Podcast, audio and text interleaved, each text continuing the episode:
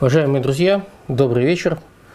Сегодня понедельник, девятое ноября. Я всех вас приветствую из Пскова, всех зрителей канала «Гражданин ТВ». Мы начинаем очередной эфир. Пожалуйста, сообщайте всем своим друзьям о том, что мы с вами снова на прямой живой связи. Я надеюсь, что наши постоянные зрители уже собрались, чуть не сказал, у своих экранов. На самом деле, как люди воспринимают сейчас то место, где они собираются смотреть что-то в YouTube. Они это воспринимают как экран или монитор, как теперь это называется. Чаще всего мне было бы интересно вас, вас услышать. Пожалуйста, подтвердите мне кто-нибудь в чате о том, что вы хорошо видите и слышите Псков. Я теперь в начале эфира постоянно об этом спрашиваю. Жду, жду подтверждения, что все у нас в порядке. Идет ноябрь, и это тот месяц, когда мы вспоминаем о тех событиях, которые случились с нашей страной теперь уже сто три года назад. Кстати, обратите внимание, в две тысячи семнадцатом году, в год столетия русской революции, мы ничего не услышали от властей России.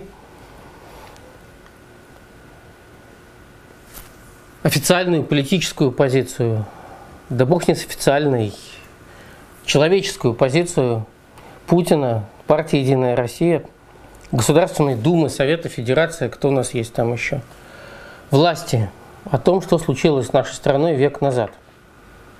И это не потому, что они были очень заняты какими-то важными делами, им не хватило времени, они все испереживались. И совершенно очевидно, совершенно очевидно, что причина была в том, что у властей России до сих пор нет никакого, абсолютно никакого представления о том, что из себя представляла Октябрьская революция или Октябрьский переворот, что вообще случилось с нашей страной в начале двадцатого века. Друзья, я жду сообщений в чате все-таки от вас, чтобы получить подтверждение. Мне подсказывают, что все, что все в порядке. Это хорошо. Я не случайно выбрал сегодняшней темой эфира события столетней давности, более чем столетней давности, в том числе потому, что ответов на эти вопросы по большому счету до сих пор нет. Я все-таки хочу проверить, какой, какая трансляция у меня на мониторе, потому что то, что я сейчас вижу перед собой, это было до эфира. На моем мониторе сейчас нет ваших вопросов. Если вы их задаете, то я их в эту минуту, к сожалению, не вижу.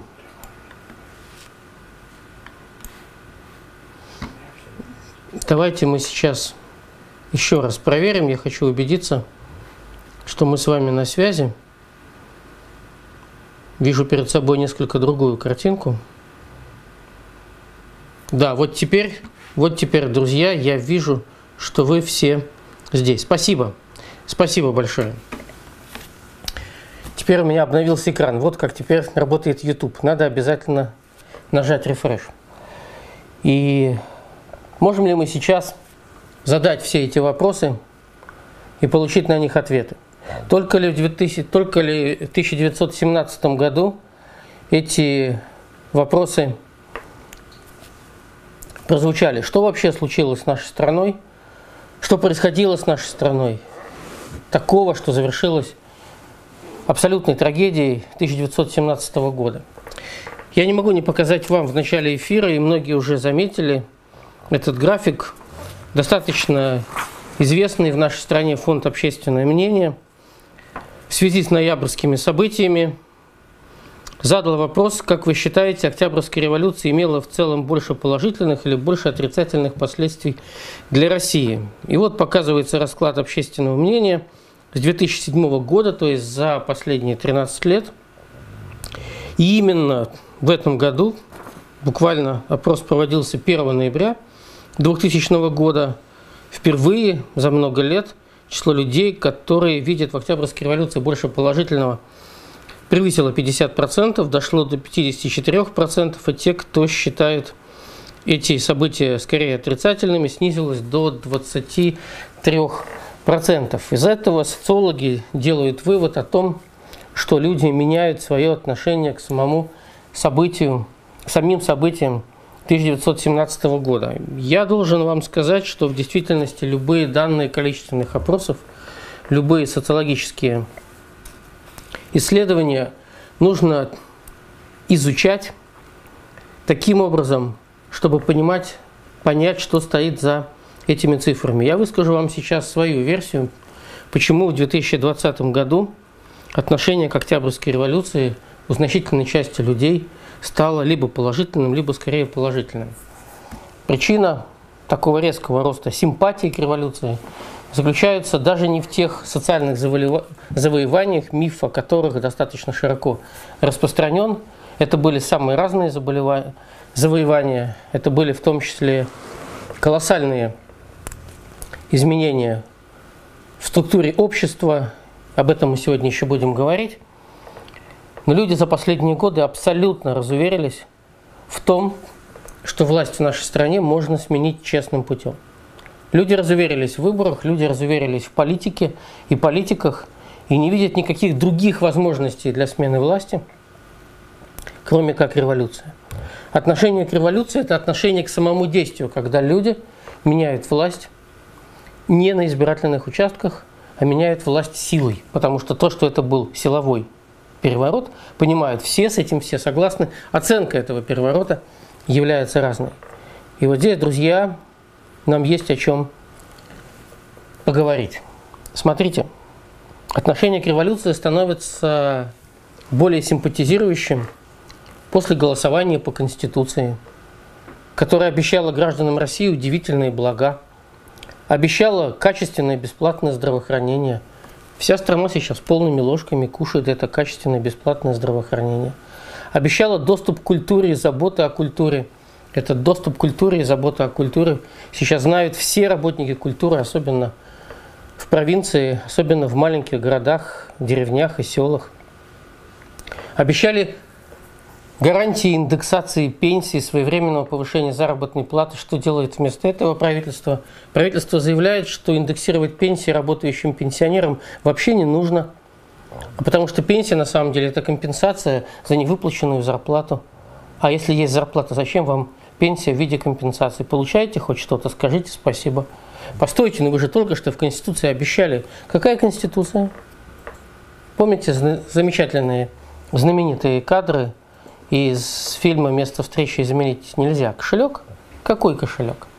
Вот именно таким образом, как вор-карманник, ведет сейчас себя российское правительство, забыв уже про все эти голосования, все эти поправки. Ну да, Путин теперь может править сколько хочет.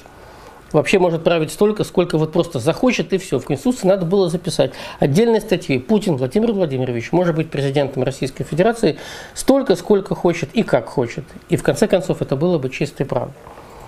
И как людей гнали на это голосование, как охотились фактически за людьми, и что происходило по всей стране, как вбрасывали эти цифры, которые не имеют никакого отношения к действительности. Когда на голосование, в день голосования приходит меньше десяти процентов людей, а предшествующие манипуляции поднимают это голосование чуть ли не до семидесяти процентов. И как хотеть после этого, чтобы люди относились к смене власти на выборах, ну как к реальному сценарию развития жизни. Вот эти цифры пятьдесят четыре процента – это не романтизация революции, это не идеализация Ленина, Сталина и их подельников, это не очарование большевизма.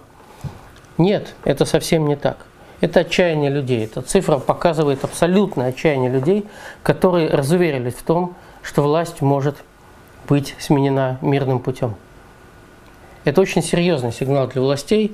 Я очень сомневаюсь, что вот такой разговор с этими цифрами в руках и такой интерпретацией мог состояться и состоялся бы на самом деле у Путина в кабинете. Владимир Владимирович, так и так, растут симпатии к революции. Кто ему принесет такую весть? Я вот пытаюсь даже представить себе, кто сейчас в российской власти может приносить Путину такую информацию. Ну, может быть, Сергей Владиленович Кириенко, может быть. Хотя о чем они говорят? Вы думаете, они говорят о смысле этих цифр, о вопросах общественного мнения? Нет, они обсуждают, как им сделать так, чтобы партия «Единая Россия», партия Путина. Вообще, сколько можно называть «Единую Россию» «Единой Россией»? Там нет ни единства, ни России. Это просто партия Путина. Ну, переименуйте ее уже, наконец. У них был план Путина, вот он сейчас реализуется на виду у всей страны и всего мира. Сделайте вы, наконец, партию Путина, и все будет понятно и честно. Есть партия Путина. К России, тем более «Единой России», это не имеет никакого отношения. Они обсуждают то, как сохранить триста мест в Госдуме, и больше ничего они не обсуждают. Между тем, цифры очень серьезные. Я хочу предложить вам вернуться даже не в начало, даже не в начало двадцатого века, а вообще к российской истории. Уж совсем откатываться в Средневековье не будем. К восстаниям Степана Разина и Емельяна Пугачева мы... Можно еще вспомнить восстание Болотникова. Много что можно вспомнить. Давайте хотя бы девятнадцатый век. Первая попытка конституционных преобразований в нашей стране. Декабрь тысяча восемьсот двадцать пятого года. Это силовая попытка. Это попытка не присягнуть императору Николаю Первому, а попытаться призвать на трон другого человека, его брата. Попытаться изменить естественный ход престола наследования и поставить у власти человека, который, по мнению участников декабрьского восстания, мог организовать в стране более справедливый порядок. Эта силовая попытка заканчивается абсолютным погромом, расстрелом, пушечным расстрелом тех, кто принимал участие в этом восстании, и повешением его организаторов. После этого фактически почти на сорок лет разговор о реформах в России был запрещен. Это были страшные разговоры. Можно много в книгах о декабристах читать о том, как их встречали ссыльных, тех, кто выжил на Урале и в Сибири, к местам ссылки, как тайно даже руководители городов и богатые купцы старались им что-то передать, сказать доброе слово, высказать слова уважения. Их романтизировали на самом деле. Но при этом сама страна пережила колоссальный откат назад. Все те ожидания, которые были в российском обществе после победы в Отечественной войне тысяча восемьсот двенадцатого года, разрушились. Никакие новые демократические порядки в нашу страну не пришли.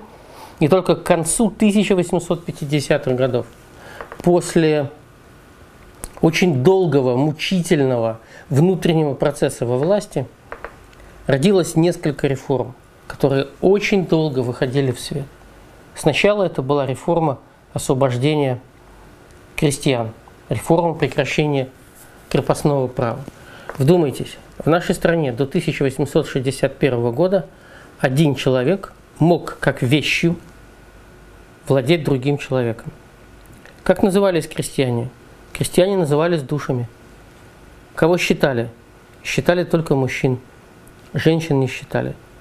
Один человек мог другого человека продать за деньги, обменять, подарить, запороть насмерть, просто убить. И ничего за это не было. Мы жили в абсолютно дикой стране, дикой чудовищным варварством, отношение человека к человеку. В этой стране не могли развиваться никакие цивилизованные экономические отношения, потому что главным трудом в России до середины девятнадцатого века был труд рабский, труд подневольный, труд унизительный. Случилось освобождение крестьян в тысяча восемьсот шестьдесят первом году. Это было совершенно колоссальное действие. Кстати, первые ветки метро в Лондоне запускались с тысяча восемьсот пятьдесят восьмого по тысяча восемьсот шестьдесят первый год. То есть тогда, когда в России отменили крепостное право, в Лондоне запустили первую ветку метро, подземки. Затем были главные российские реформы девятнадцатого века. Это земские реформы Александра Второго. Это то, что раскрыло огромные, колоссальные общественные, производительные, экономические, частные силы российского общества. Это было время начала расцвета России как государства, раскрывающего личность. Вообще, дело не только в земской реформе, дело в судебной реформе, дело в экономической реформе. Отдельный разговор, я, наверное, как-нибудь подготовлюсь отдельно и постараюсь сделать сюжет, не знаю, вряд ли это будет фильм, но тем не менее. рассказать о реформах Александра Второго, потому что в этих реформах заключался колоссальный совершенно шанс для нашей страны.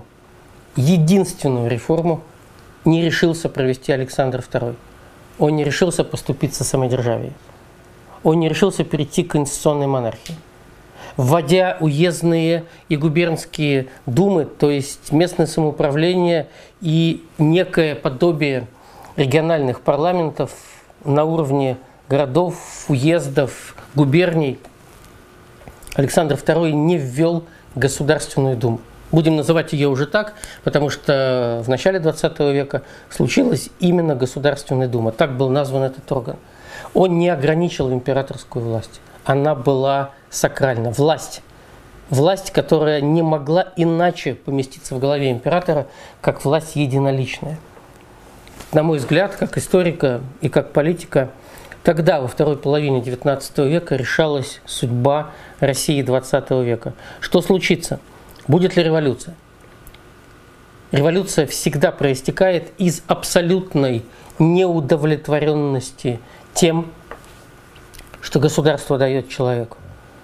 Мы весь день сегодня будем говорить об этой неудовлетворенности, об этом несогласии с государством, о невозможности человеку раскрыть себя и стать полноценным гражданином.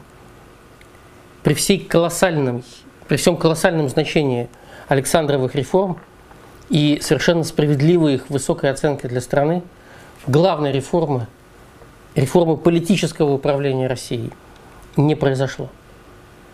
Мы понимаем, что история не имеет сослагательного наклонения. Абсолютно невозможно говорить о том, что было бы в нашей стране, если бы Александр Второй решился на реформу высшей власти и ввел представительское собрание на уровне всей страны. Я уверен в том, что Россия пошла бы по другому пути. История нашей страны и, кстати говоря, история как минимум Европы, а скорее всего и мира, пошла бы по другому пути. Самое опасное состояние, в котором может быть народ, это состояние угнетения. Это состояние насилия со стороны власти. Это состояние бесправия. Именно оно вызывает к жизни дух революции. Затем случилась реакция. Александр Третий совершенно реакционный человек, который не все, но многое разрушил из того, что делал его предшественник Александр Второй. Больше остановил, чем разрушил, но развитие страны по пути экономического расцвета, по пути социального смягчения социальных контрастов, оно остановилось. И это все привело, это все привело к революции тысяча девятьсот пятого — тысяча девятьсот седьмого годов. Как только государство усиливает давление на людей и общество, как только государство увлекается насилием, как только государство сутью своего устройства делает полицейщину, так сразу же это государство вызывает отторжение людей. История революции тысяча девятьсот пятого года, тысяча девятьсот шестого года, тысяча девятьсот седьмого года – это история прямых кровавых столкновений на улицах Москвы, Петербурга и других городов России. И это история русско-японской войны, которая сопутствовала, непосредственно сопутствовала первой русской революции. В результате этих тяжелейших событий Николай Первый, человек весьма ограниченный в политических способностях, принял решение о создании в России представительского собрания. Знаменитый Октябрьский манифест Николая Первого даровал России парламент. И в этот момент, еще в этот момент, история не развивалась по фатальному пути. В этот момент были значительные, большие исторические шансы того, что будущая революция, о которой тогда никто не думал, не состоится. Но для этого нужно было решиться, решиться лично Николаю Второму на то, чтобы признать тот выбор народа, как он состоялся. А Николаю Второму Первая Государственная Дума была отвратительна. Он не хотел туда приходить.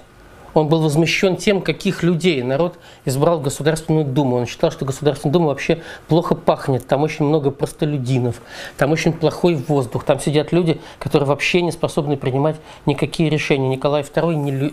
не... Николай второй не любил народ.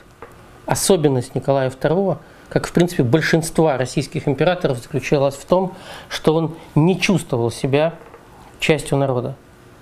Четыре раза Российская Государственная Дума была разогнана императором Николаем вторым. Просто распущена за то, что ее состав не соответствовал его желаниям. И каждый раз менялось избирательное законодательство. Боже, как это знакомо. Каждый раз принимались новые избирательные законы, все более жесткие по норме представительства, чтобы напрямую повлиять на состав Государственной Думы. Я не знаю, изучали ли руководители партии «Единая Россия» и Путин опыт российского государственного управления, появление Государственной Думы в России в начале двадцатого века. Сейчас, когда они придумывают уже который год подряд все эти дьявольские законы, которые фактически преграждают людям путь во власть, не дают возможности провести свободные и честные выборы, по большому счету не дают людям возможность сменить власть так, как они считают нужным. Я думаю, что ничего они не читали, ничего они не изучали, а если даже им прочитать лекцию об этом, они скажут: ну так это время царизма, это же было тогда, а это вообще было время самодержавия.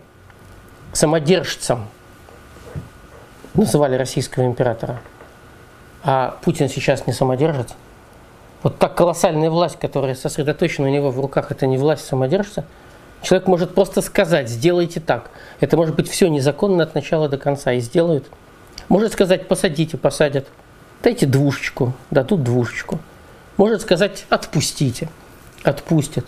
Может сказать: оправдайте, оправдают. Может сказать: выгоните, и выгонят.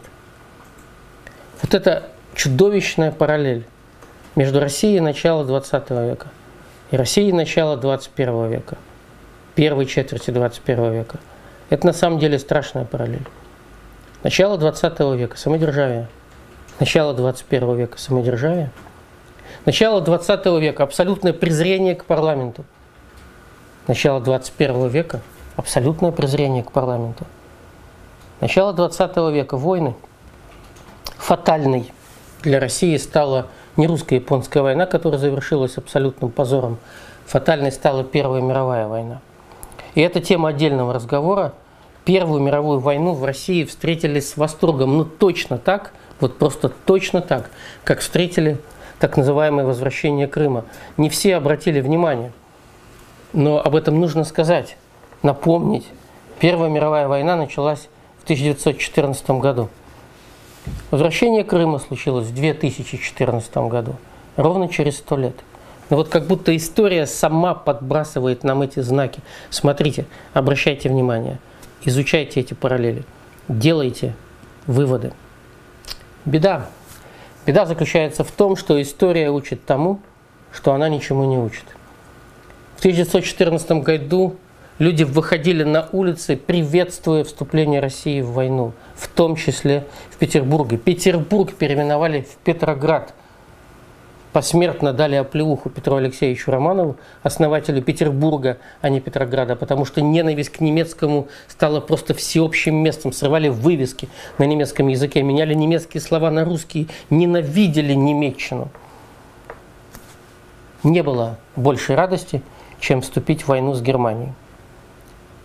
Николай первый, Николай второй, конечно, был готов лично руководить войсками, от чего его всячески отговаривали, понимая, что как военачальник он еще менее талантлив, чем как государь. Проходит всего три года. Всего три года, меньше трех лет. И Россия загнивает в войне. Война стала главным катализатором революции, переворота тысяча девятьсот семнадцатого года. Все события семнадцатого года, и февральская революция, и октябрьская революция, все выросли из Первой мировой войны, из массовой гибели людей, из издевательств над людьми, из нищеты, из окопных вшей, из газовых атак. Вся русская революция родилась в ужасах Первой мировой войны. Решение о вступлении в войну было последним фатальным решением Николая второго, и после этого – исторические события, уже можно сказать, катились под гору. Остановить их было почти невозможно.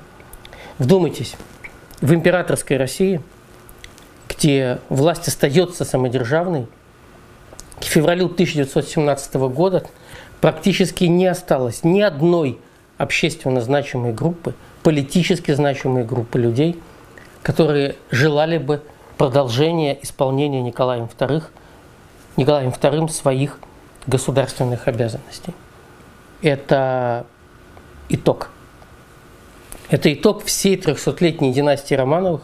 Человек, на которого выпал генетический жребий, ведь на самом деле главная проблема самодержавия заключается в том, что выбор наследника, наследника престола, ограничивается выбором наследника по прямой. Колоссальная проблема заключается в том, что невозможно отойти в сторону, посмотреть на других людей, членами одной семьи.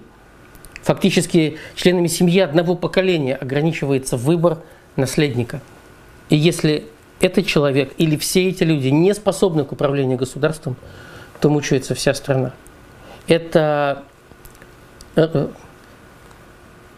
родовое пятно всего самодержавия, невозможность выбрать наилучший вариант. Царская власть хорошо смотрится рудиментом в культурной традиции. Когда император царствует, но не правит, когда он не принимает решения.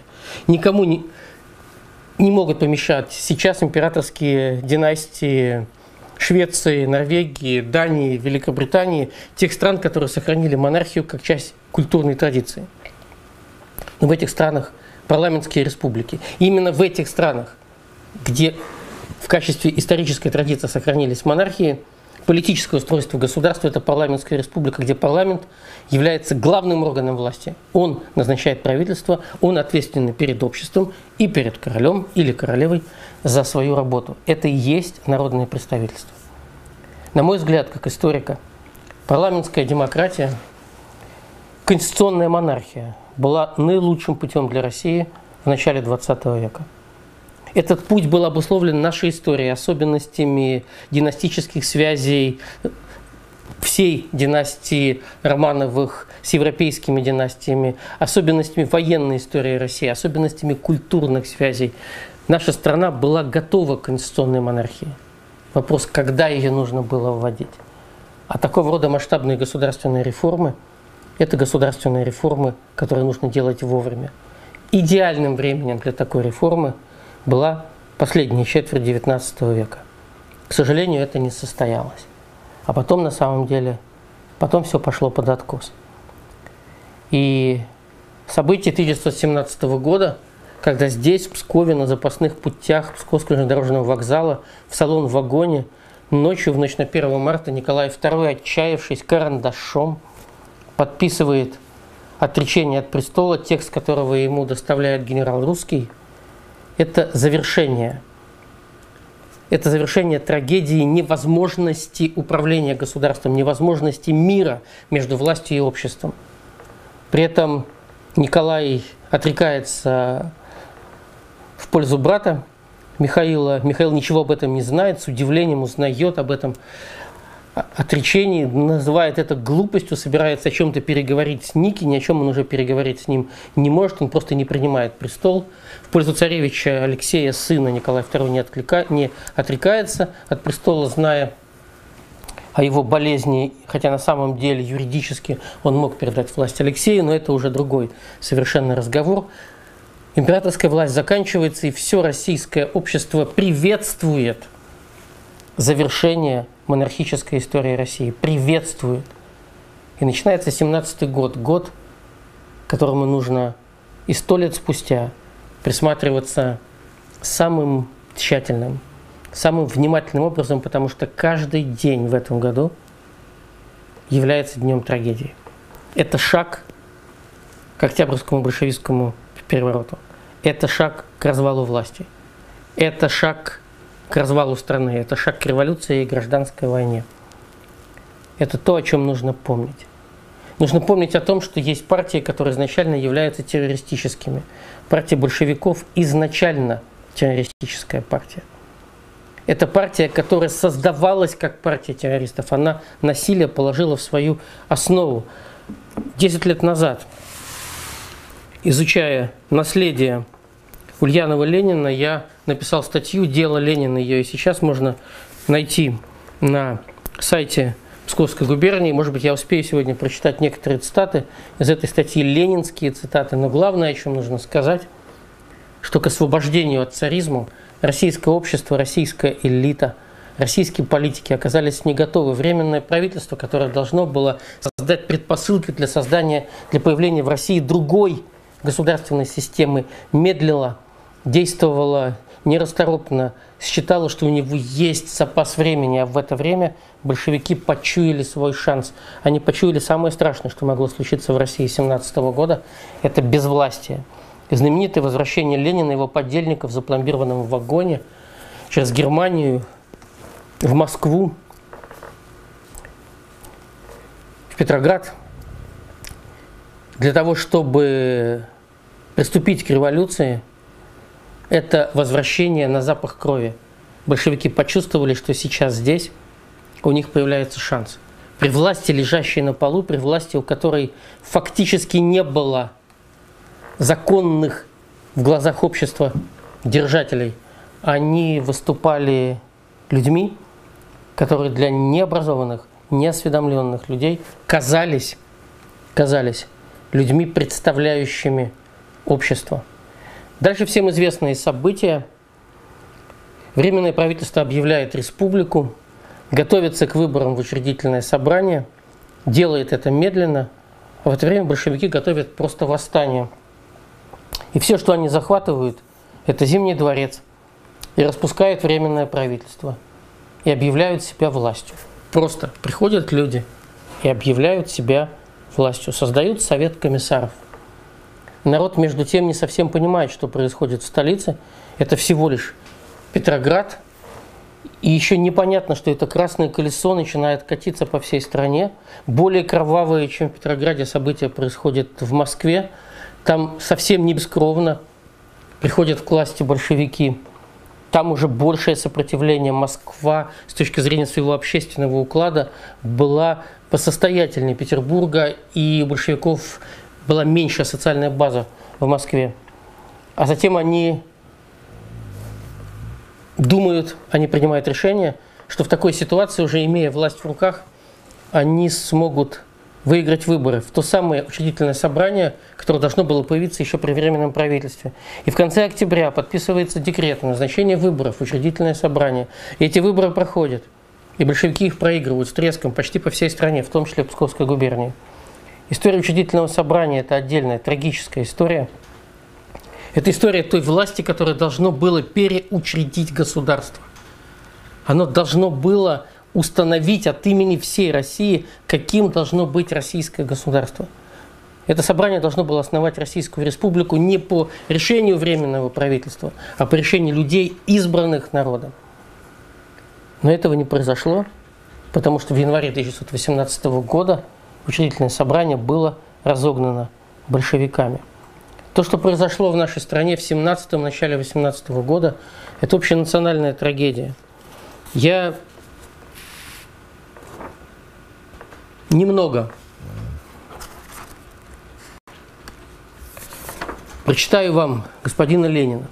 Весь российский политический терроризм, который стал государственной властью в России в семнадцатом году, это ленинский терроризм.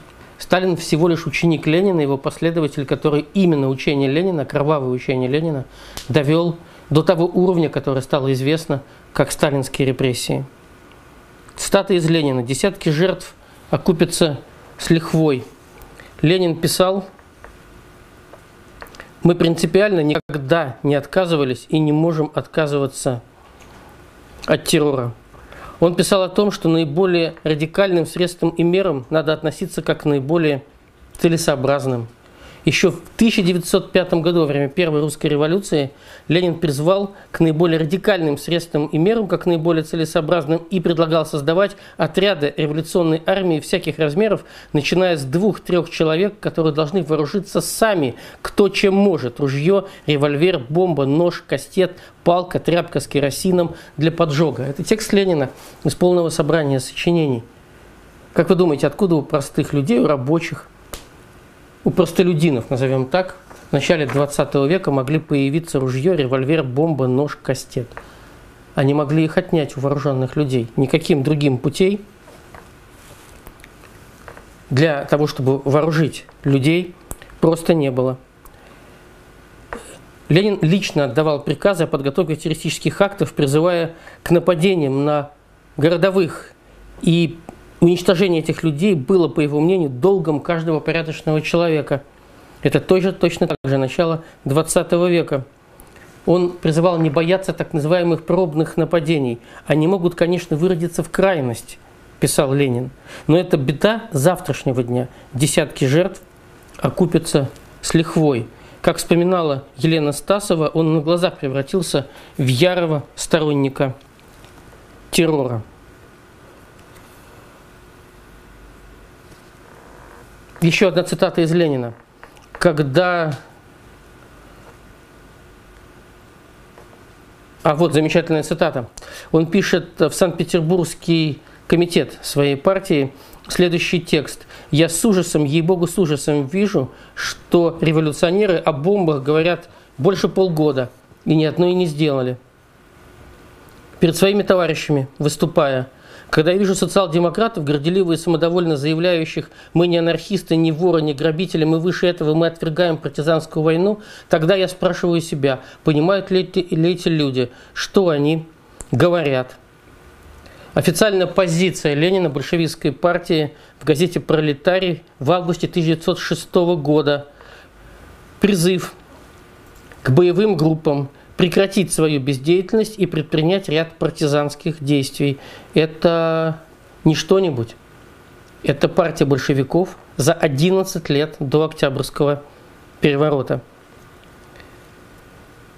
Именно Ленин тогда, кстати говоря, сформулировал принцип, который был положен затем в основу всех репрессий. Виновен, пока не доказана невиновность. Это за одиннадцать лет до Октябрьского переворота.